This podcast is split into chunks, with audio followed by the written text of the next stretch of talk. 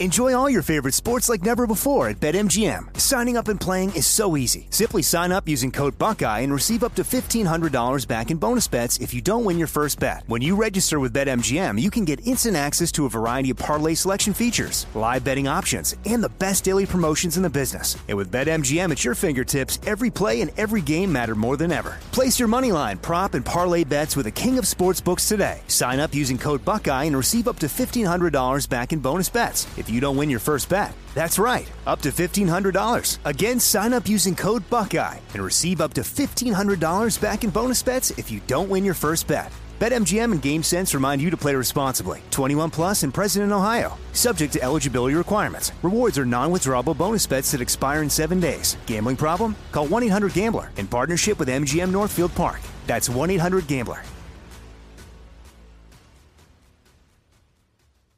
What's up? This your boy Lil Duval, and check out my podcast, Conversations with Unc, on the Black Effect Podcast Network. Each and every Tuesday, Conversations with Unc podcast feature casuals and in-depth talk about ebbs and flows of life and the pursuit of happiness. Unlike my work on stage, I tap into a more serious and sensitive side to give life advice and simply offer words of encouragement, yet remind folks to never forget to laugh. Every Tuesday, listen to Conversations with Unc, hosted by Lil Duval on the Black Effect Podcast Network, iHeartRadio app, or wherever you get your podcasts.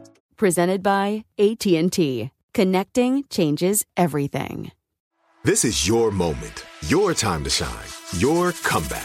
You're ready for the next step in your career and you want an education employers respect. So you're not just going back to school, you're coming back with Purdue Global. Backed by Purdue University, one of the nation's most respected public universities, Purdue Global is built for people who bring their life experience into the online classroom. Purdue Global, Purdue's online university for working adults. Start your comeback today at purdueglobal.edu. When COVID 19 hit, the doors to all independent venues across the country closed and attending live concerts stopped. The independent venues and promoters from every state in the U.S. are banding together to fight for survival. Many of us are at risk of closing our doors forever unless federal assistance is provided. More information is available at saveourstages.com. Brought to you by NIVA, a 501c6.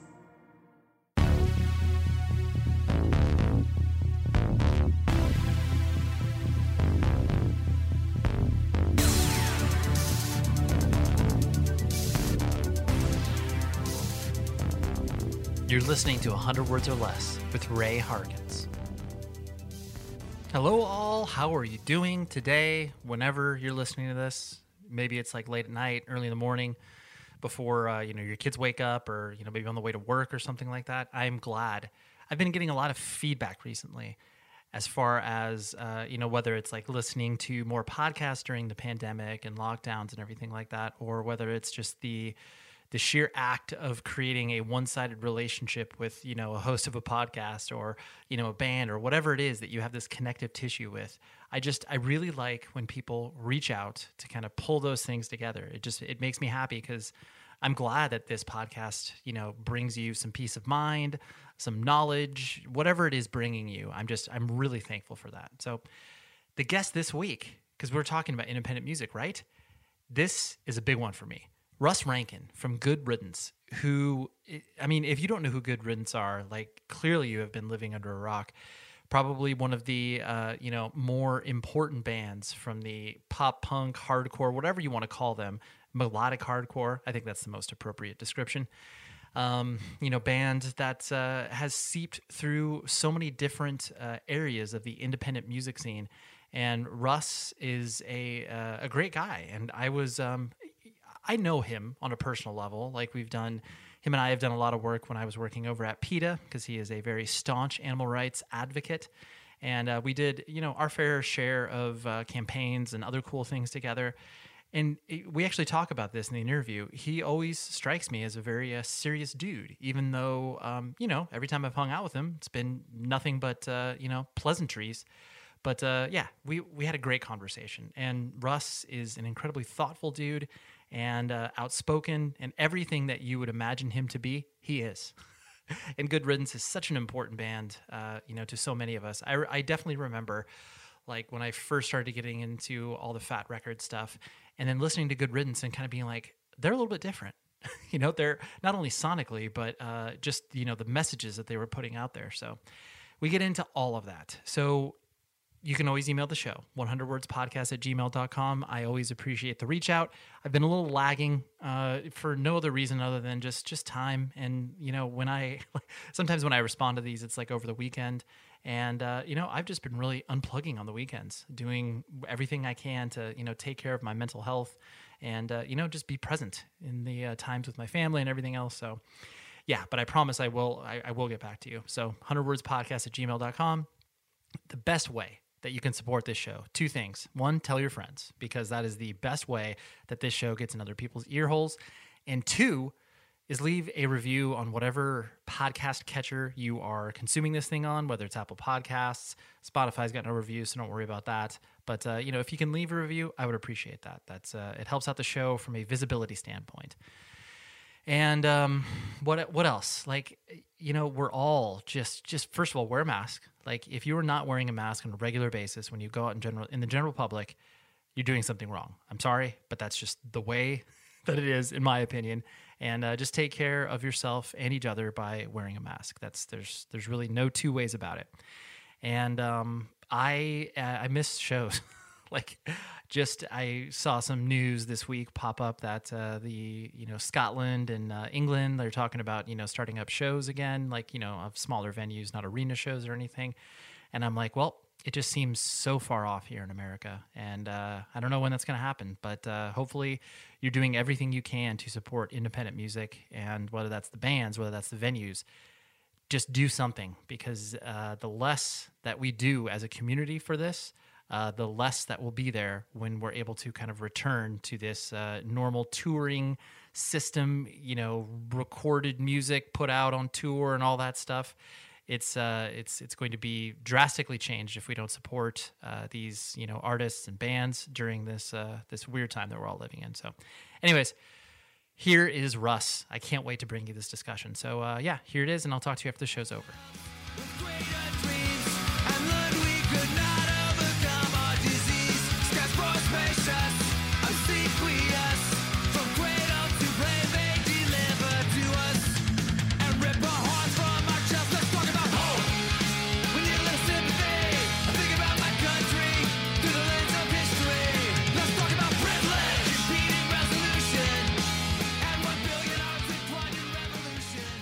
I'm 39 years old, so the uh, you know I, I, was in the the complete sweet spot for all of the you know uh, what I like to call the uh, Epi-Fat bands. You know uh, everything that obviously yeah. you guys were very much a part of.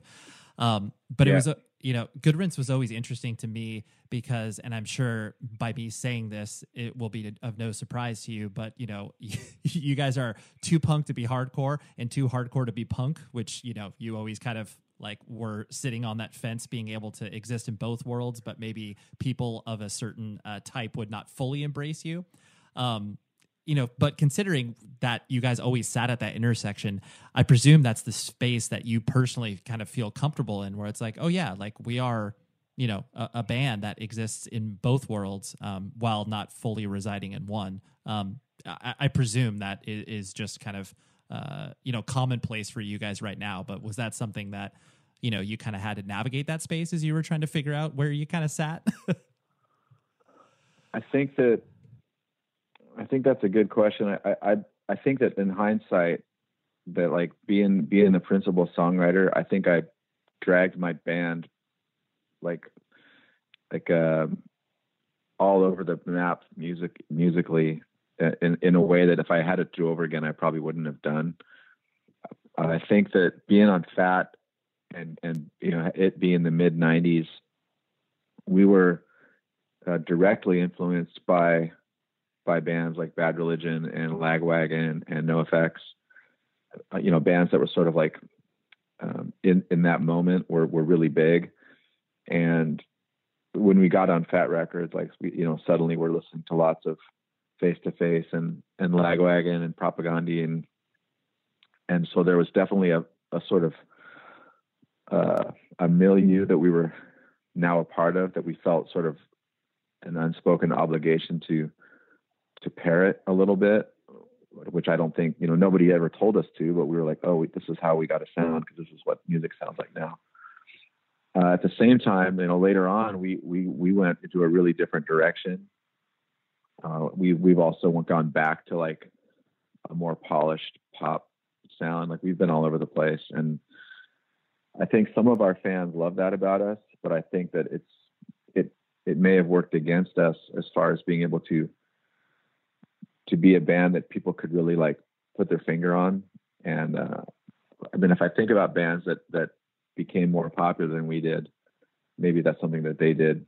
You know, they had a they had a defined sound and image, whereas we were sort of just like all over the place. So I, I think that our our our deal was being caught up in the in the mid '90s scene very much, but also being being dudes who were were were heavily influenced by like discharge and conflict and the Cro-Mags and sick of it all and killing time and a, lot of little you know music that was a little bit harder harder edged and maybe more political uh, so i think that's sort of our how our hybrid came about.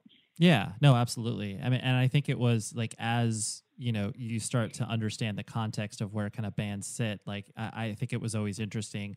Like i mean you know i put you guys and ensign in that same weird category where it was like you know i mean ensign came more rooted from the hardcore world whereas you guys maybe came rooted more from the punk world but then you both were kind of intersecting when you you know obviously ensign goes to nitro because they you know want to appeal to a more quote unquote punk crowd. And like those crowds, you know, in the 90s, like were a little bit more divided from that perspective. And so I just always found it. Uh, you know, a really interesting collision. I mean, uh, you know, n- not only because you guys played a lot of shows together, but that both bands were kind of doing um, that sort of uh, you know uh, audience engagement, uh, but to different levels and different you know levels of success from a quote unquote music business perspective. But um, yeah, I just I I found that your guys' bo- both of your paths to be very uh, interesting from that perspective. From I mean, being a fan of both the bands, it was funny to kind of watch that. Kind of like, oh yeah, it's like the you know punk kids are maybe kind of liking Ensign, and the hardcore kids are you know quote unquote allowed to like Good Riddance or whatever. I, I think that our experience would would dictate that we the the quote unquote punk crowds were a little more forgiving of the mixed some of the mixed bills. Uh, we we always tried to to book shows with bands that were not that didn't sound just like us. Like we we played a lot with Sick of It All. Uh, we played some shows with um, with you know we played a ton of shows with Ensign, like you said. Um, we played with Buried Alive. We played with Snapcase. Uh, so we we liked playing those kind of bills. We liked trying to see if we could be exposed to some different people. And then also you know maybe our fans would would be able to check out a band like snapcase who on their own they may not have listened to or been exposed to. Totally. And we we, we had we had varied results but I, I think overall it was it was something we enjoyed doing. And we we met a lot of really cool people on the way mm-hmm. like some really great people of course yeah you forge these lifelong relationships where you know some bands like you said, that are more kind of um, you know tried and true to whatever their sound is and, and, the lane that they stick in, you know, might not have had the opportunity to do that um, just because you know for a myriad of reasons. But yeah, I, I always thought that you know you guys were were unique from that perspective because you know not only did you exist in this one world but then you know the fact that it's like oh yeah not only are we singing about politics but you know uh, you yourself are you know straight edge and vegan and like have all these other yeah. things that uh, you know other bands didn't you know really have from that perspective but um, we'll you know we'll we'll jump a little bit more into that later but you know uh, kind of looking at you as a person, uh, I know you were born and raised in the Santa Cruz area, and clearly, you know, the Good Riddance could not fly the Santa Cruz flag a little bit more high. Um, but you know, what was your, I guess, your your family structure like growing up? Like mom and dad in the house? Do you have brothers and sisters and that sort of stuff? I had mom and dad and a and a brother that's two years younger than me. Uh, so it was a you know just kind of a basic, up maybe upper middle class thing. I mean, I, I, I remember just being, um, we, we never had a lot of like, we always had what we needed, but we never had anything extravagant or out of the, out of what I considered out of the ordinary. We never, we never wanted for anything. Uh, my, my parents were, were pretty responsible and they both came from from really strong families and so I, I, if if you're asking about like what was the what was the struggle like growing up, it was it was pretty pretty much like your basic thing, like issues with school, like hey, I'm not working up to my potential, or I'm disruptive, or stuff like that. And then, but at home, it was pretty chill. There wasn't anything major going on at home. You know, we, we I was able to grow up with with two parents that were there, and and we were you know, we had we had everything that we needed, my brother and I, but we didn't have anything super extravagant. We had to, or or there would be a carrot dangled, like you got to get these grades, or you got to just the usual thing. Sure, right. Know, like you'll get a you'll get you'll get an Atari game system if you get like straight A's. sure, that kind that kind of thing. Yeah, yeah, like a, very a very uh, nuclear family, as it were. Yeah. Yeah. Yeah. And uh, you know, you being kind of the the first on the scene, um, was there any sort of dynamic between you and your brother in regards to you know him being the the baby of the family and him getting away with more stuff, or was it? Uh, oh yeah. Okay. Oh yeah. Totally. Got it. Yeah. yeah. And you, I, am going to presume too um, that you know you kind of going down the path that you did in regards to you know the subculture that we're both involved in. Uh, you know, did your parents kind of like uh, understand what you were trying to accomplish, or were they just kind of bewildered by you know you being the person that you are and uh, you know the bands that you started and stuff like that? Just being like, what what the hell is Russ doing? I think the band the band stuff was was sort of like an a, a curious annoyance to them, and then once once it got became you know modestly successful, I think they were they were proud of it. Like they were they were happy um, other than that, like you know, I I dropped out of high school, and uh, which a lot of people do. But you know, my my dad went to Princeton and my mom went to Cornell, so it wasn't that great of a decision in my house. Yeah, drop out of high school. right, right. What did your What did your parents do for uh, a living? Uh, my mom, well, my mom, when she was younger, was in the lived in New York City and was a, in the worked for a newspaper but then she, you know, then she got married and didn't didn't have a job. And then my dad was a lawyer. Got it. So what? my dad, my dad went to my dad went to like Exeter Academy.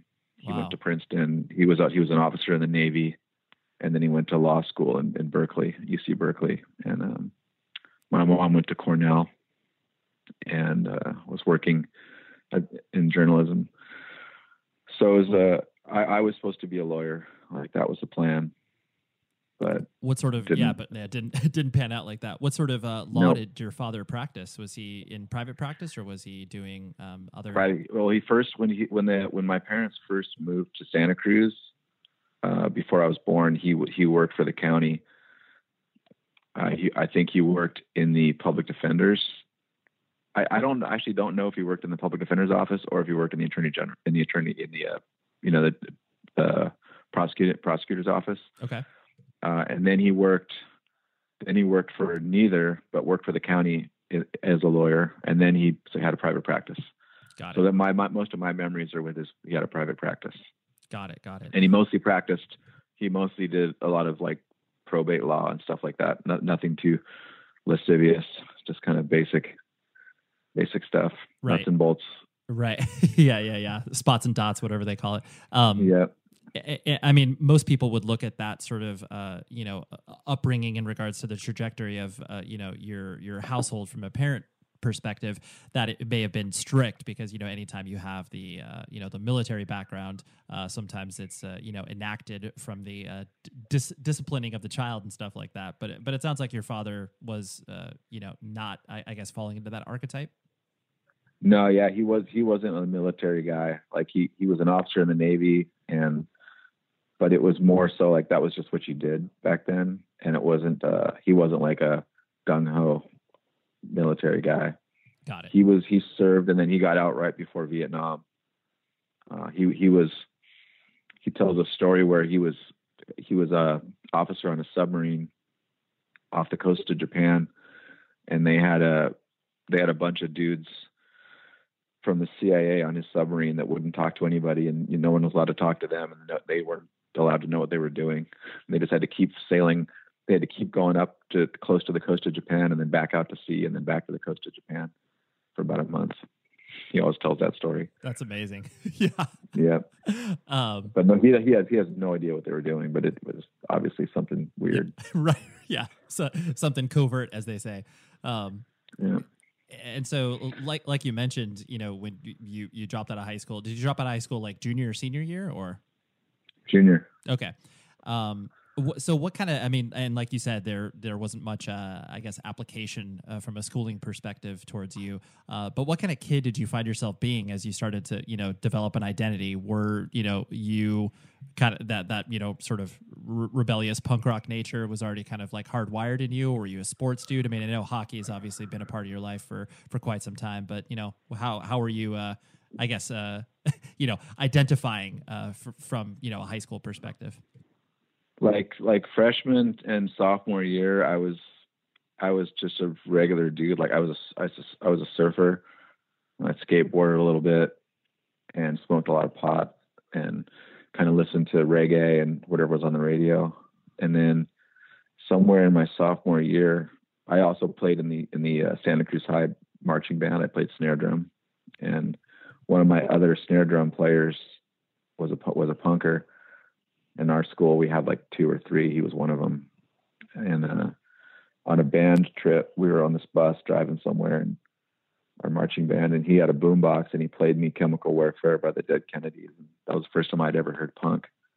And that was it. I was hooked you went out and bought went out and bought yeah i bought i bought like three punk records the next day and i just never never never looked back from that so i became became kind of a punker but mostly identified as a skater at that point.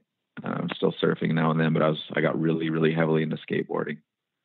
Got it. Yeah, that's that. That's sometimes, uh, you know, even though you live in a, a uh, you know surf town, uh, sometimes obviously yeah. skating is a much easier thing to do on a regular basis. And also, like I would I would read Thrasher magazine back then, and Thrasher magazine would always have, I think it was called Notes from the Underground or something. They had a section in their magazine where they would talk about punk bands and, and music and stuff. And so I would I would kind of look at that to see what what record I should buy next. Like, oh, they mentioned this band. Like, that's a cool like cool looking live photo. Lots of people stage diving. I'll buy that record. And and then from there, I started reading uh, Maximum Rock and Roll out of the Bay Area, and you know they would have their columnists would have their five five or ten, five to ten favorite bands, and so that's kind of how I made the decisions to purchase new music, and I just started getting more and more into punk. That's awesome. Yeah, I mean it. It you know the uh, idea of self discovery and turning off, turning over all these you know uh, rocks where you all of a sudden find all these subgenres and the discovery process yeah. when you're a kid is so cool because you are not uh, bound by any sort of contextual relevance to these bands. I mean, you understand their importance, yeah. but like you're just you're just consuming it all, and you're just like, I don't care yeah. if this is you know discharge versus a band that's around right now. It's like you're drinking it all in by a fire hose.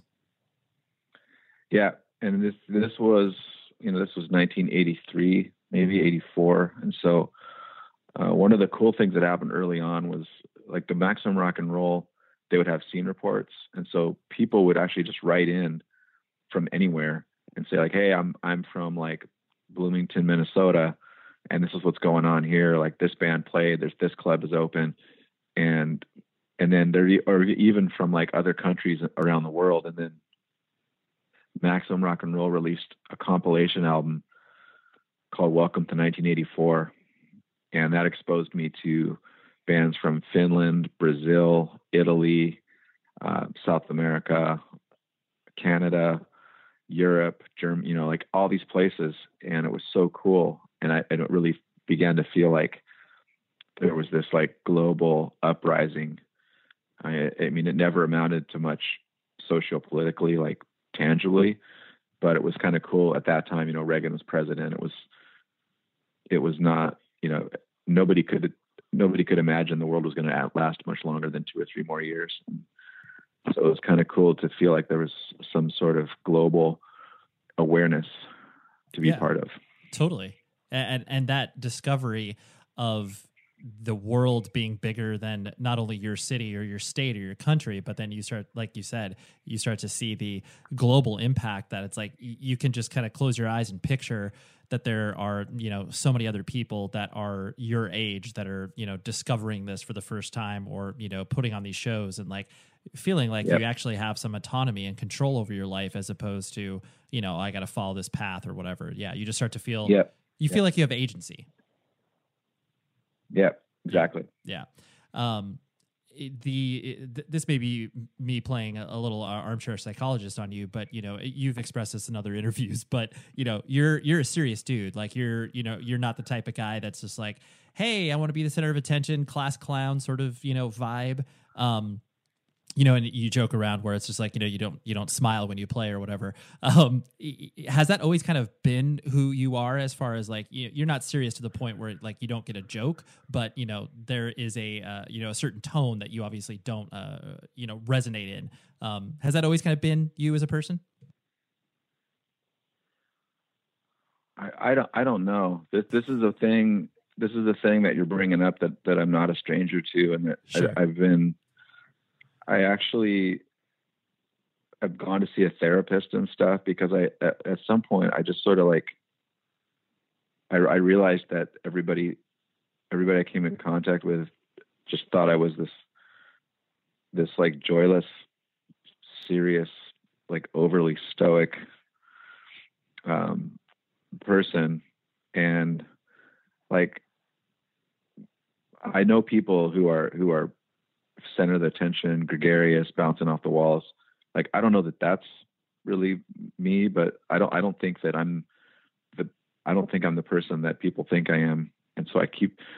But like if if enough people are saying it, like there must be something there. So it's been and it's it's ongoing, like me trying to figure out what what that is. Like I went to see a therapist to try to find out why I was so hard on myself, which is which is a part of that thing. And um, and I went, I saw this therapist once a week for like a year, and we never could crack it because I never had any like anything bad happen at home, like other than you know expectations of me going down a certain path um, at home and then straying from that path. But I never suffered any sort of like blowback from my parents over it. I mean, they were obviously disappointed, but they they were supportive of whatever I did, and they remain they remained that way. Yeah, uh, I think that I, so I don't really know. I think it's probably just just ego, just self-centeredness, like being being really really overly worried about what people think of me. And uh, maybe I think I think that I look stupid when I smile. I might have seen a picture or two at one point where I was smiling. I'm like, ooh, I'm like, you're like that's vowed to never do that. yeah. Vowed to never do that again. don't make that mistake. Right. Uh, that's it's probably it's probably has something to do with with with ego. hey, this is Sam Ciaramitaro. I sing for a band called Drain from Santa Cruz, California. I'm here to tell you about our debut record called California Cursed, now available on Revelation Records. This summer, we're going on tour with. Go to revelationrecords.com for more. And here's four seconds of what we sound like. I'm stoked to be part of the Revelation family. Let's take the remaining 26 seconds to dive into what it means and what's up at Rev. Revelation kicked things off in New York City in 1987 with Warzone, oh, Lower East Side Crew. After that, Gorilla Biscuits, Youth of Today, Judge, Inside Out, Chain of Strength, and many more. The times changed in the early 90s, and Rev was there with artists like Quicksand, Texas is the Reason, Farside, and Into Another. There's new music from World Be Free, Constant Elevation, Urban Sprawl, Dare, and reissues of the classics from Inside Out, Side by Side, and Orange 9mm. Check out the Spotify playlist series. Oh, It's all at revelationrecords.com. The show is sponsored by BetterHelp. We all carry around different things that stress us out, right? Like maybe it's something really, really small, like, man, that parking space, it's always taken. And I wish that I would be able to like get it instead of, you know, this person that maybe, you know, is the most courteous and considerate. I know that's something very random, but it's true. We all experience different things throughout the day that trigger us in so many different ways. And there are many times where I have been like, I wish that I had a, a spot or a repository for me to, you know, get this stuff off of my chest. Because if you bottle it up, that is no bueno. And then all of a sudden you explode on a coworker or a friend or a family member being like the parking spot. And people are like what are you talking about? That is where therapy comes in. And i love working with betterhelp because i'm a huge advocate for therapy broadly speaking. So if you're thinking of starting therapy please give betterhelp a try. It is so easy because it's entirely online. It's designed to be convenient flexible and suited to your schedule all you do is fill out a brief questionnaire and then you get matched with a licensed therapist. And if you are not vibing with the therapist for any reason, you can switch it out at no additional charge. Get things off of your chest with BetterHelp. So visit betterhelp.com slash Ray today to get 10% off of your first month. That's better, H-E-L-P.com slash Ray. Enjoy all your favorite sports like never before at BetMGM. Signing up and playing is so easy. Simply sign up using code Buckeye and receive up to $1,500 back in bonus bets if you don't win your first bet. When you register with BetMGM, you can get instant access to a variety of parlay selection features, live betting options, and the best daily promotions in the business. And with BetMGM at your fingertips, every play and every game matter more than ever. Place your moneyline, prop, and parlay bets with the king of sportsbooks today. Sign up using code Buckeye and receive up to $1,500 back in bonus bets if you don't win your first bet. That's right, up to $1,500. Again, sign up using code Buckeye and receive up to $1,500 back in bonus bets if you don't win your first bet. BetMGM and GameSense remind you to play responsibly. 21 plus and present in Ohio. Subject to eligibility requirements. Rewards are non-withdrawable bonus bets that expire in seven days. Gambling problem? Call 1-800-GAMBLER in partnership with MGM Northfield Park. That's 1-800-GAMBLER. This is it. Your moment. This is your time to make your comeback with Purdue Global. When you come back with a Purdue Global degree, you create opportunity for yourself, your family, and your future. It's a degree you can be proud of, a degree that employers will trust and respect. Purdue Global offers working adults like you over 175 flexible degree programs to meet your specific career goals. These include associate, bachelor's, master's, and doctoral degrees and certificates. Purdue Global degree programs range from nursing to business to communication and more. Whatever your interest, we have the degree that will move you forward. You have the knowledge, you have the experience. Now it's time to get credit for the work you've done and earn the recognition you deserve with Purdue Global, Purdue's online university for working adults. You know you're worth it. We do too. So don't wait another second to get the degree that will take your career to the next level. Start your comeback today at purdueglobal.edu. Is Good Riddance ostensibly your first band? like, I know that sounds weird to say, but uh, did you did you play at any other kind of uh, iterations before Good Riddance began? Yeah, I started playing. I started playing with uh, some friends of mine. Like uh, my my childhood best friend, who I grew up. You know, we were neighbors, and I mean, I've known him since we were in the crib together. Uh, he was he was playing drums, and then he had a couple of friends in high school. I was I'm a year older than him, and he found a guitar player and a bass player, and they were jamming. But they were mostly they weren't really punk. They were playing like ACDC and and stuff like that. And but he he introduced me to them, and I told him I would sing for him if they played Sex Pistols covers. Nice.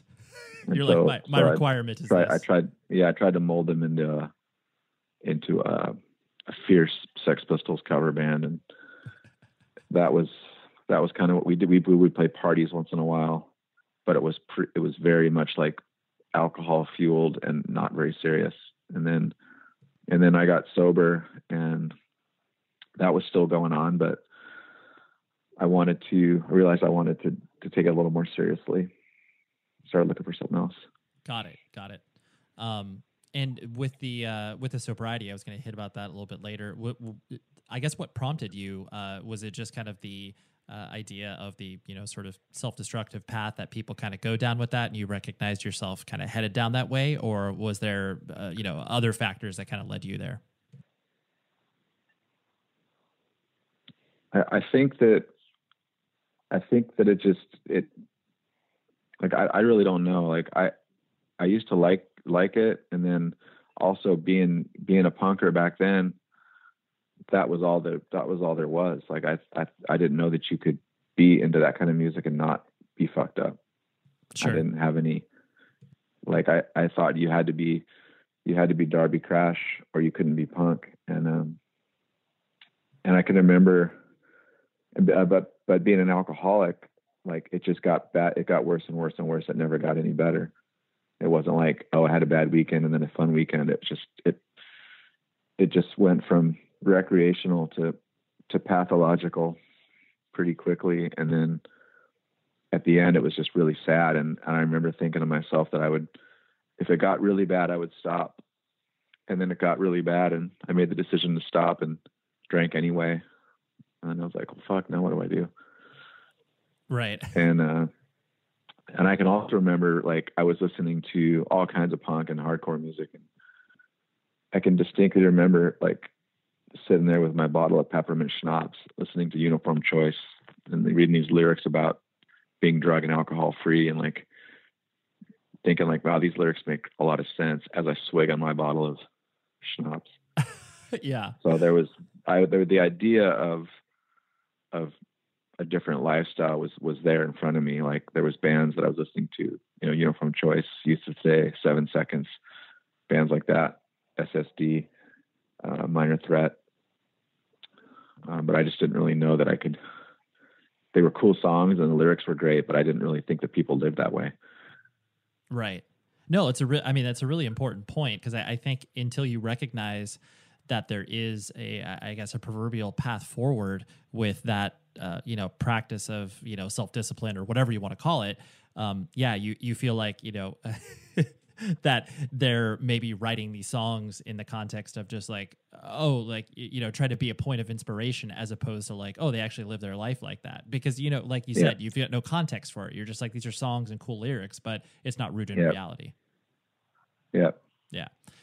Um and so so i guess it, a simple answer to the question that i originally asked you like good good riddance was is kind of like your first more quote unquote serious band where you obviously got out there which is funny to think yeah. about because usually you have to play in like you know five or six terrible bands before you know and, and, like you know play local shows on the weekends and stuff like that before you can kind of uh you know get to something a little bit more serious. Yeah that it, it was just that like that that band that the band that i was telling you about like that eventually morphed into good riddance. Being that like that drummer was the guy that played on our first album on fat played on For God and Country. Uh, but it was more so like just cycling through cycling through members and then and then once our guitar player Luke joined joined in uh, 1990 and he was at that point you know he was a sober guy and he was super driven and serious about playing music and writing original songs and playing out of town so he and I had were were like-minded and once we were together in a band it was you know we we began to take it really seriously so uh, we kept, you know, we had that drummer, but we cycled through, uh, you know, a second guitar player, several of them, a couple bass players, until yeah. we found the the right the right mix. And then we are we spent about two or three years just working our asses off. We played everywhere we could. We recorded all our new songs that we could. We sent demos everywhere. Uh, so we were kind of in the right place at the right time, and we're really busy when when Fat Records was just starting out. So yeah. It's fortunate. And was the, uh, I guess, like, you know, like you said, with the fact that, you know, you dropped out of high school and like you, um, I, I presume the idea of being like, oh, I'm to be in a full time punk band, like that doesn't, you know, that didn't make sense. Like that was not something that you could like, you know, connect, connect to being, um, you know, a, a sustainable uh, piece of living or anything like that. Um, so w- was it one of those things that, you know, as you started to as Good Riddance started to be, you know, busy and stuff like that, um, you know, was was it still just like, oh yeah, like you know, I'm whatever, I'm gonna work at a bagel shop and just tour, uh, you know, and then when I come home, I'll I'll you know work and stuff like yep. that. Yeah, that was, that was yeah, it was it was like it was like having two jobs full time and only getting paid for one. I mean, we we toured up to Seattle and back, and we toured out to Houston, Texas, and back on just a demo tape tours that like Luke and I basically financed out of pocket and we lost money just to get out and try um, before we were on fat and and I remember uh, when we our first album came out on fat and we went to Europe for the first time and had suddenly all these you know, tours start stacking up and all these opportunities and and we all looked at each other and we were like, we're gonna have to quit our jobs and we were terrified. Yeah. Because we didn't know we didn't know what would happen. I'm excited to tell you about a new release from a band called Avatar coming out on E1 on August 7th. The record is called Hunter Gatherer, so you can you know go quickly pre-save that on any uh, you know streaming platform of your choice. But uh, the band got keyed into me, and I, I I watched a video, I streamed their music. It was one of those things where I had never heard of them before, frankly. And after kind of uh, getting to know them a little bit, I was like, these dudes are going for it. Like, it, you know, it's very theatrical, it's heavy, it's got a lot of stuff going on, but I mean that in a good way.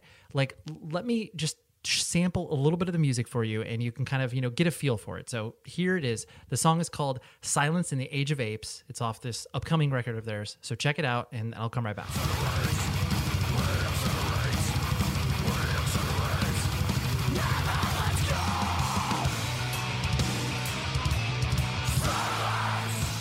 Pretty crazy, right? Like I said, they just, uh, yeah, they, they throw everything at you. And they're dudes in their mid 20s. Like they've been doing this for a while, but they have such a clear and concise vision for what they want to do musically. So, again, the band is called Avatar. Their record is called Hunter Gatherer. Comes out August 7th. So pre save it now, pre order it, do whatever it is that you need to do to support this band. Visit avatarmetal.com for all of that information. Okay. Thank you very much, E1. Yeah, I mean, especially too because it's like even though you know that was around the time where you, you could see some bands becoming successful. Obviously, you know your you know Rancid, Green Days, and Offsprings and stuff like that. But they're Yep. you know that that wasn't something that you could like pin your hopes and dreams on. So I totally get the the fear where you guys were probably operating from. I think the I think there was the fear the fear of regretting not doing it later outweighed the fear of like not being able to pay rent or keep the lights on. So we just went for it. Yeah, sure. no, that totally makes sense. It's like, well, you know, there's no time like the present. Things are going all right. Yeah. Um, Yeah. it, I- I guess when you you know you started to you know get up there and sing and you know play in front of people, was that a difficult uh, task for you? Not just from like the singing perspective, but just like you know any sort of like stage fright or you know putting yourself out there. Um, was that uh, difficult at the beginning, or did you kind of just like, well, uh, you know, I got to do it, obviously. I don't recall any kind of issue with that. Uh, I don't think I was like super comfortable. Like I don't think that my personality type dovetails nicely into being the center of attention. But I also don't rem- I don't recall any sort of like anxiety or anything like that. Sure. Uh, and then how how was your you know uh, relationship with uh, the business of the band? Like obviously, once these things started to become more serious, and like you you know signing with uh, you know Fat and touring and you know booking agents, and you guys were starting to you know get paid money for this stuff. Was it something that you were uh, comfortable with dealing with, or is it something that you kind of tried to distance yourself and let some of the other members kind of uh, you know take take control of that? uh the, the second thing like i don't i don't understand business really that well and there's you know there's a lot of things that happen with a band in in that situation and i'm sure we aren't the only ones and where like i really wish i really wish there was like a class that you went to. Like here's here's what to expect now that you're now that you're a working band. Uh, we we we made a lot of mistakes just just out of ignorance and um, just had to kind of learn a lot of things the hard way. Um, and so but you know eventually it it works out and and there's enough people that have done it longer or at a higher level that we could we could sort of reach out to who were resources for us who who would be like oh this like yeah that happened to us like here's what we did uh, so to currently and for a while, like even before we, our break, and then since since 2012 when we started playing again, uh, Luke, our guitar player, is sort of manages the money and the, the bank account and the LLC and all that stuff. And then Chuck, our bass player, handles um, our all of our booking agents and and being lia- liaison with them. So like, I don't, I don't do anything except write songs Yeah. and interviews. Well, that I mean, that's an important. I- I think once you realize, like, you know, uh, by default, so many people kind of look to the singer to be like, oh, yeah, that's the business person of the band. And, you know, uh, some of it gets foisted upon people that have no interest in that, no proclivity, no, like you said, no business mindedness. So uh, it's cool that you were able to at least be understand that of yourself and be like, oh, yes, like I'm not good at that at all. Like, how about this other person handles this or whatever? Yeah, I, I never, it never even was suggested that I would be the one so I, I just it just so we sort of fell into these roles and and for the other guys they're they're kind of thankless. But we've worked out a system where where like band band money goes more to like like Luke and Chuck get paid more than I do because they're they're actually putting in like office type work outside of touring and playing music. So to compensate their time and and all the work that they do Luke's also in charge of ordering merchandise too, so he's got he's got a lot of band stuff on his plate when we're when we're going. But w- what we do is we, you know, we pay we pay those guys accordingly, so that so that there's no feeling of like, man, I'm I'm doing all this extra work. Right. You know what I mean? You know what I mean? Like it's it's no, better it's to it's equitable. have the, their their time their time is valuable, and they do they do a lot of work that's not real glamorous or fun and so I think it's important for them to to feel like there's some compensation there for them. That's honestly very um, forward thinking, uh, just because it usually, like you you know, or like you were saying, where when people kind of fall into these roles and people just kind of start doing stuff, you don't you don't really think about those things. But um, so that that's like been the case, kind of like for uh, the existence of the band, or is that something that you guys kind of tweaked as you know the the responsibilities became more clear? Yeah, we, we tweaked it as the responsibilities became more clear, and and also when it became apparent how much time they were spending on that, and in order to allay some uh, some type of resentment growing, which I you know if I was in their position and I was putting in all this extra work and and getting paid the same amount as like as me or our drummer who aren't doing this this work uh, I, I would I wouldn't like it. So sure, yeah. it works out. It works out. So like it, it it makes them feel, hopefully makes them feel appreciated for what the extra work that they're doing, but also like it compensates their time because it, it is a lot of work. Sure. It is a lot of work. Right. The, the skin is in the game for everybody um, from that perspective. Yeah. So, yeah. I mean, I, I do a lot of work. I do a lot of work writing songs, but like that, that's, that's bundled into royalty payments and publishing and stuff. So like I'm taken care of for that but the things that those guys do um, there's there's no like metric worked into record sales for that. Right. Yeah no it's true. Yeah it's kind of the the nuts and bolts of keeping the functionality of the band going. So yeah no i totally i, yeah. I appreciate you spelling it out like that.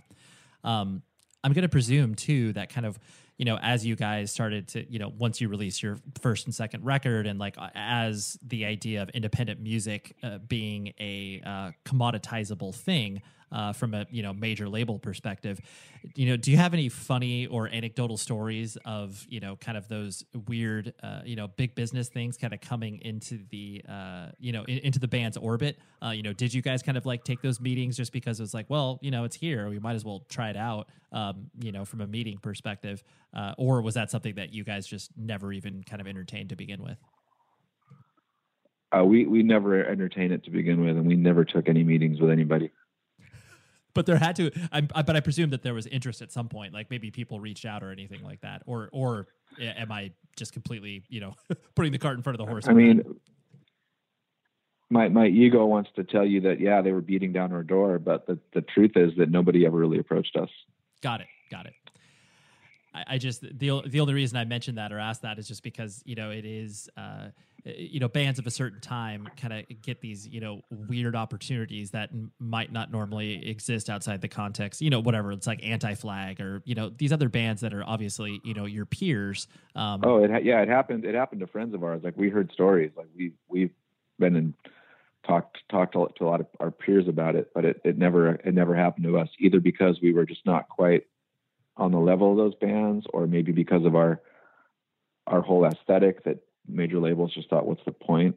Uh, I, I really don't know. Yeah. Um, no, for sure. At, at, at, one point, it was at one point it was happening to so many people that you started to feel left out. if they if they if they if there wasn't an A and R guy trying to be your friend. Right. But right. no, it never it, it never happened. It never happened to us. As always, this podcast is brought to you by Rockabilia, the best place to buy band merch on the internet, as far as I'm concerned. Use the code PC100 words that gets you 15% off your order. And trust me, you go on their website, it can feel overwhelming at the very beginning because they have so much stuff and it is all amazing, high quality, non bootleg material, all stuff that is paid out to the bands. And I can't put an emphasis on that enough, but it breaks my heart into a million pieces when you see terrible bootleg merch that just you know goes out the door. People are wearing it and they don't even understand that uh, the bands are getting ripped off in real real ways around that. Rockabilia is located in the midwest so they ship your stuff asap and it'll get to you in like you know two to four days. I like how i'm like guaranteeing their shipping time. Like I work in their warehouse, but it's quick shipping, amazing customer service if you have any issues, which I frankly never have, and I've ordered from them many, many times. So again, use the code PC100 words that will get you 15% off your order. Rockabilia is an independently owned company. Support them just like you're supporting your favorite bands and your local venues. Everybody needs the support during this weird, weird time. So go do that. PC100 words, 15% off your order.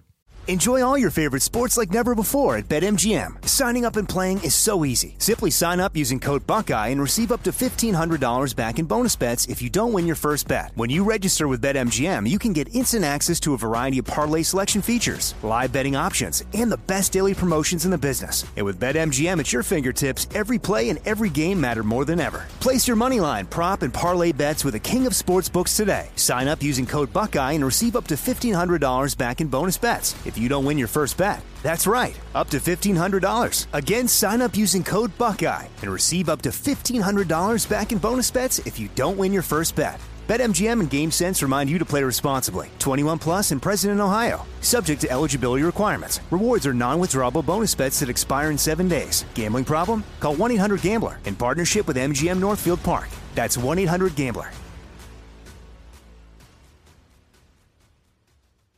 This is it. Your moment. This is your time to make your comeback with Purdue Global. When you come back with a Purdue Global degree, you create opportunity for yourself, your family, and your future. It's a degree you can be proud of, a degree that employers will trust and respect. Purdue Global offers working adults like you over 175 flexible degree programs to meet your specific career goals. These include associate, bachelor's, master's, and doctoral degrees and certificates. Purdue Global degree programs range from nursing to business to communication and more. Whatever your interest, we have the degree that will move you forward. You have the knowledge, you have the experience. Now it's time to get credit for the work you've done and earn the recognition you deserve with Purdue Global, Purdue's online university for working adults. You know you're worth it. We do too. So don't wait another second to get the degree that will take your career to the next level. Start your comeback today at purdueglobal.edu. Are you still searching for your perfect place to call home? Well, now is the time to buy at Fisher Homes. If you're looking to move in before the end of 2024, May could be your last opportunity to start building your dream home and close before the year's end. If you're hoping to move in even sooner, Fisher Homes also has homes that are move in ready and waiting for you, where you can start enjoying the benefits of homeownership even faster. Schedule your personal tour with a new home advisor today at FisherHomes.com and make this spring the season you find your perfect home sweet home. Yeah, that's that's interesting, and I I do think you probably kind of hit the nail on the head where maybe uh, you know people didn't know what to do again with kind of like where to fit you guys in. Not only were you um, you know the, this sort of band sonically, but then it's like well they're also you know really politically outspoken and you know we can't market that to you know whatever your uh, you know your typical midwestern person that might like strung out or something like that That's that's what I'll choose to tell myself. sure yeah well i'll i'll create that narrative for you russ Yeah. Thanks. You're welcome. Um, and you know, as you started to kind of you know see uh, the band towards the uh, end of its original tenure in regards to you know touring, kind of you know becoming less and less because you know you when you guys were obviously hitting it hard, you know you were playing 200 plus shows a year. Um, you know, and most people obviously would look at you being like, "Oh yeah, that's Russ from Good Riddance," and like you know, you kind of Yeah. get tied up into that. Um, was it uh, you know I, I, guess was it difficult for you to kind of uh, you know transition sort of out of the the touring life into more and i'm using air quotes here like real life or was that something that you were um, you know I, I, guess suited for or uh, you know made out to be that this wasn't some traumatic thing for you it was somewhere it was somewhere in the middle i think that i think that we'd made the decision to stop playing you know, based on a number of factors. It wasn't like we got in a fight and broke up. It was like looking at the musical landscape and what was happening with our most recent release and, and touring and, and seeing the writing on the wall kind of. And, and we, we'd played shows with bands who we respected, who were older, who were sort of going through that, you know, the puppet show and spinal tap thing. And, and we didn't want to, we, we were, we definitely did not want to be that band and so we thought we could walk away with some grace and dignity on our own terms and be like well that we we had to, we got to do a really cool thing and it was an awesome ride and moving on to the next thing plus guys in my band were at that point married and starting families and and uh, we we would all most of us had day jobs by then because we weren't able to tour as much because one of one guy in the band had decided to go back to school in the early 2000s uh, which which put a big dent in our touring schedule anyway. So it was kind of like by the time we were done in 2007, I was I was relieved and happy to move on to something else. And you know, I was playing in a diff- another band at that time too. Sure. Who you know we were we were modestly busy, and it was kind of an interesting, a cool, interesting experience to be able to do that with with a different group of people. And it was also, I think, valuable for me to to gain that perspective because I think that you make a good point when you're like, hey, that's so and so from that band, like becoming completely identified, becoming identified with with that and pinning pinning all of my um, my sense of self on something that I can't control is kind of a dangerous proposition in, in hindsight. Like good show. Like I'm I'm awesome. Bad show. I'm the worst person in the world. You know, Vanessa used to send me reviews of our band of our albums, and I had to just stop reading them after a while because there would be like 50 good good ones and then one bad one, and it would, ru- ruin my week. Sure. And yeah. So like becoming going on that roller coaster ride where like I'm pinning my my complete sense of self onto this this this mechanism of which I am only one part of. Like I can't control it. Uh, was was becoming taxing, and I, I didn't see it at the time, but I think the the break gave, gave me some perspective to be like, oh yeah, like it's just a band, like like thousands of others, and we we were not the biggest band in the world, we were not the smallest band in the world, we just were, and what a cool opportunity it was, and how grateful to have had that opportunity and that experience. So I think the break helped me to sort of make Good Riddance right sized uh, for me. Yeah, which was really valuable. Totally. Yeah. No, it gave you uh, perspective because I, I, think that you know yeah. when you're on the proverbial hamster wheel of you know put out a record, tour for 18 months, write a new record for two, like you're just in the middle of it and you have no uh, way of actually having uh, a healthy relationship with your artistic output in your band. And so that it's cool that you were able to kind of see all that in motion as you were, uh, you know, distancing yourself from obviously being on the road and stuff like that. Yeah, it was, it was, uh, yeah, it was really good. It was a good experience. And it's, it's really informed like good riddance post 2012. So like you get, you get four dudes that are a little bit older and wiser and, and have all had this sort of same experience to make have the band be right sized in the in the five years we didn't play and so you get four guys that are just just super grateful for any opportunity to play and travel and and uh, no longer caught up in the in the day to day like it's crazy the things that I would think about and like the the imagined competition with with my peers the the obsession about like how many people came to this show versus the same venue last time, uh, or or like how many people came to the this other band's show last week compared to our show. Like getting caught up in that is is just a a nightmare. So I'm grateful that we don't have that anymore. Yeah. Well, now now it actually gets to be like you know probably how it was obviously at the very beginning where you're just like, hey, oh wow, we get to play some shows. Like, cool, that's awesome. Yeah. Yeah. Yeah. And also like some of the like personality conflicts in the band while like based on what I've, you know, talking to peers and stuff, like our our band over the years, you know, we had our we had our issues, but we never pulled over on the side of the road to fist fight each other or anything like that. Like I've I've seen and heard of some crazy crazier way crazier things that never happened to us. But like our interpersonal relationship with each other now is is so much more chill. Uh, like I said, it's just like, man, we, we get to do this. You know, not like we have to. Like we get to do this. Like this is really cool. Yeah, it's and an so it's it's it's, it's- made it's made the whole it's made the whole thing just more enjoyable for me. yeah. No, that's really that's that's special because yeah, th- these things are opportunities rather than obligations. Yeah. Yeah. Um, two last things I want to hit on before I let you go. Um, you know, clearly, no interview that you have ever done could be, uh, you know, not mention hockey. Like, it's so funny because you know, it's like hey, everyone's just like, "Dude, you're a hockey scout! Like, that's so crazy!" And like, you know, it's a cool job, and obviously, it's a unique angle. Um, the uh, the the thing I wanted to kind of pull the thread on for that is the fact that there was always, you know, up until arguably, I would say, you know, late 90s, early 2000s, was this real division between, you know, being a punk and hardcore kid uh, versus being a sports person. Like you kind of had to secretly, you know, kind of keep that under wraps because it was like, you know, the jock mentality and that all that sort of stuff.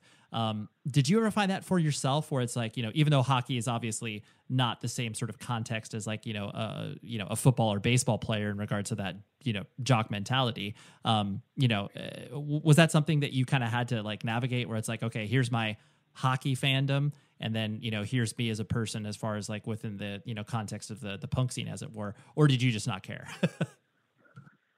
I think I didn't care, and I also didn't really run up against it that much. Like I know exactly what you're talking about. The the you know like Dead Kennedys had a song called Jock-O-Rama, and there's you know a bunch of a bunch of things like that.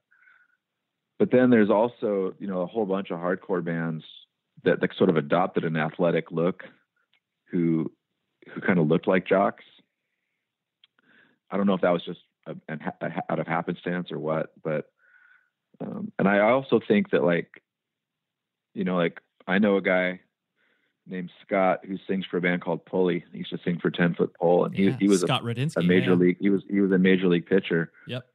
And I, I'll bet you nobody ever like went up to him in a show and like, you're a fucking jock. You suck. Like people probably went up to him and were just like, oh, that's so cool. So I think it's it's one of those things where people people will will talk badly about it when they're around their friends, but if they're if they were alone with with Wayne Gretzky, they'd probably be pretty fucking stoked to like meet him. totally. And they wouldn't they wouldn't be like, I'm not gonna shake your hand. You're a fucking jock. Like I don't think I just don't think people operate that way. At least that's been my experience.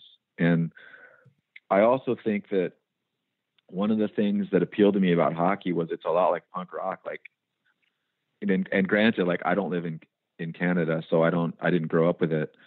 But like it's it's underground and it's kind of like on the on the fringe and it's not it's not for everybody. Like it's really fast, it's really violent, and it's really colorful, just just like punk rock is. And so I always thought it it it had a perfect place, you know, in that in that sort of milieu. And but again, if you if you talk to people in Canada, a lot of times, like the football player jocks that I dealt with in high school, like in Canada in high school, you dealt with hockey playing jocks. I think so right um, I'm sure, like, because I I'm engaged. You know, I, the, the woman I live with, she's Canadian, and she's like, yeah, in high school, like all the guys that I couldn't stand were hockey players. So I I, I get it to to an extent. I get it, um, but I also think that uh, most most of the time it's it hasn't been a problem. Like, and when we whenever we've toured Canada, the punkest dude at the show is still willing to talk hockey with me and knows everything about everything. that's awesome yeah So like they they they'll they'll come to the show like they're they're punkers and they're cool and all that. But but like if you if you ask them about like hockey, they'll they'll talk hockey with they they'll, they'll talk hockey with me. They all do.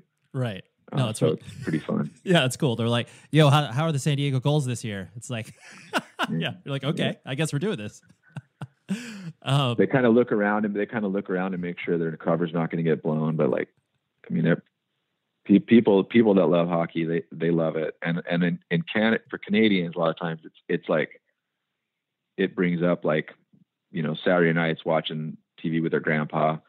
It, it brings up a lot of good things that people don't want to let go of. Um, yeah. And so I think it's culturally, it's it's kind of like a, a, landmark that everybody can sort of point out and and speak to.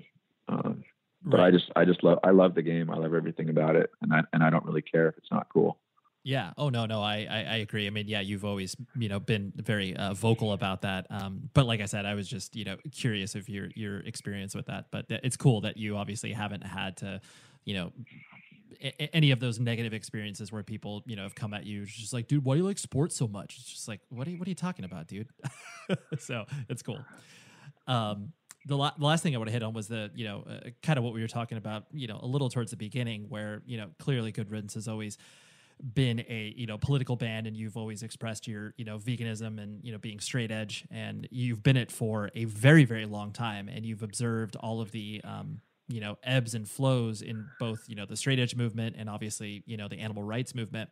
Um, do you uh, you know uh, considering it, it's so important to you um, you know both things you know veganism and straight edge do you kind of reflect on the changes that you have seen um, sort of incrementally? Or is it something you try to view you know holistically where it's like oh man when i first you know became vegetarian and vegan you know some 30 years ago uh, this is where it was. Um, you know I, I, guess how does it kind of like sit in your brain or do you just kind of try to focus on uh, you know what you are doing as an individual I, I think i think what you're asking is is it do i think more in the macro or do i think about like just myself and how it manifests in my life yeah, is that no, what you're asking? That you you uh, said it in a much better way than I did. So thank you, Russ.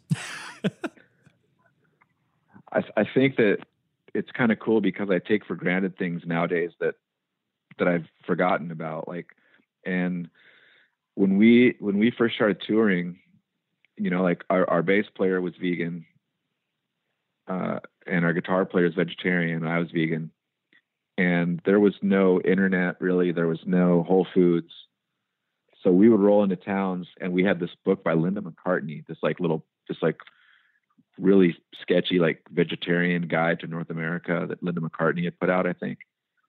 So we'd try to find those places, or we'd get to the venue and we'd be sound checking, and like some some kids would show up, either with stuff they cooked themselves or like to to take us to like the local hippie co-op place in that town, or we'd go to an ISKCON center and get free vegetarian food. So like it was the landscape for touring as a as a vegan or vegetarian back then was was a lot different and required a lot of work. But at the time, we didn't think of it that way. We were just like, well, this is how it is, and and uh, it was sort of cool to meet people that way and discover each town's each town's like little co-op or vegan restaurant or you know thing like that. Uh, also, you know, Starbucks didn't have soy milk, and now Starbucks has soy, almond, coconut, whatever you want and and now you can go to every town and there's um, if you wanted to you could go to Carl's Jr. and get a vegan burger now. Yep. Um, not that not that I would do that, but like the fact that that exists is pretty in the macro. That's pretty cool. And there's Whole Foods. There's tons of health food restaurants. There's Happy Cow. There's tons of apps that'll show you exactly where to go. So it's it's way different, and that's why when I'm when I'm uh, entertaining my my Instagram trolls all day long. It's uh it's crazy when people are like, "Oh, it's so hard. It's so hard. I could never do that." It's like, dude, you don't even know how easy it is now. right. You you you can't like you can't walk out your door without running into a, a, a place where you could get vegan food. So, uh, it, it was it definitely was a struggle, but it wasn't like, "Oh, poor me. This is hard." It was like, these this is the decision that that we've made for ourselves, and and um, so let's let's do what we what we got to do. Yeah. So yeah, it's it's way it's way easier now. Yeah. And sure. it's also it's also it's not even like back then it was sort of a a weird fringe thing like like you were you were weird if you're a vegetarian let alone vegan back then. And now veganism is is in the lexicon so much more. Like everybody knows somebody who's vegan or who's trying it or who's or plant based or something like that. Uh, so, and there's commercials on TV for like soy milk and almond milk, and I mean, it's like it's it's madness.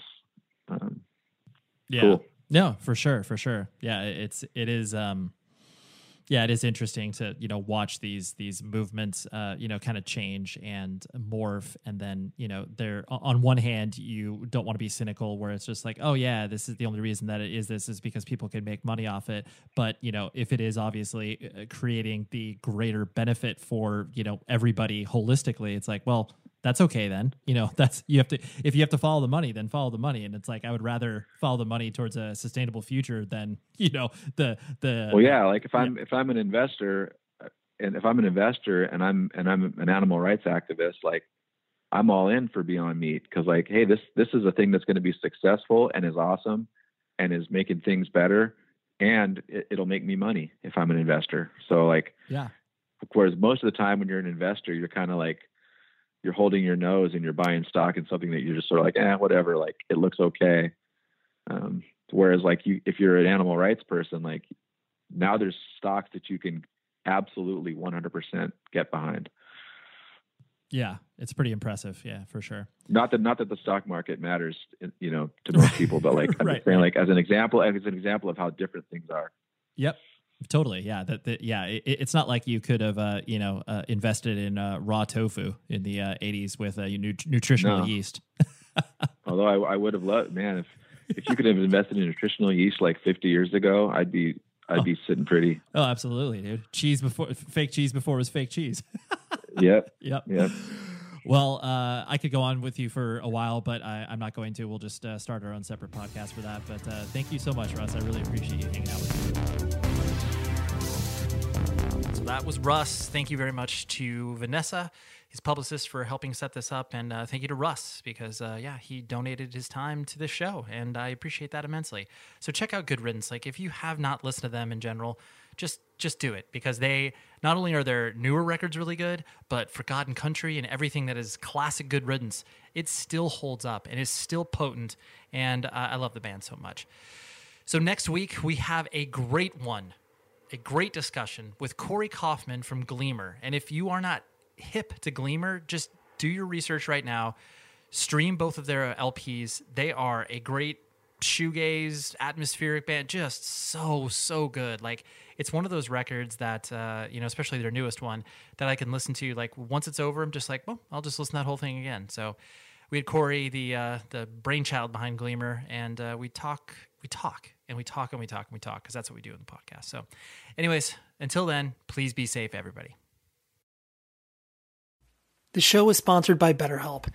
Trust me in saying that no matter who you are, mental health challenges can affect you, and how you manage them can make all of the difference. That's why everyone should have access to mental health support that meets them where they are and helps them get through. BetterHelp provides online therapy on your schedule. It's flexible, simple to use, and more affordable than in person therapy.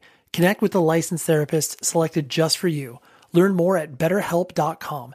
That's betterhelp.com.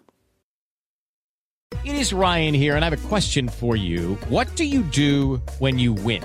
Like, are you a fist pumper? A woohooer, a hand clapper, a high fiver. I kind of like the high five, but if you want to hone in on those winning moves, check out Chumba Casino. At chumbacasino.com, choose from hundreds of social casino style games for your chance to redeem serious cash prizes. There are new game releases weekly, plus free daily bonuses. So don't wait. Start having the most fun ever at chumbacasino.com. No purchase necessary. VGW Group. Void were prohibited by law. See terms and conditions. 18 plus. This is Malcolm Gladwell from Revisionist History. eBay Motors is here for the ride. With some elbow grease, fresh installs, and a whole lot of love, you transformed 100,000 miles and a body full of rust into a drive that's all your own. Brake kits, LED headlights, whatever you need, eBay Motors has it. And with eBay Guaranteed Fit, it's guaranteed to fit your ride the first time, every time, or your money back. Plus, at these prices, you're burning rubber, not cash. Keep your ride or die alive at ebaymotors.com. Eligible items only, exclusions apply.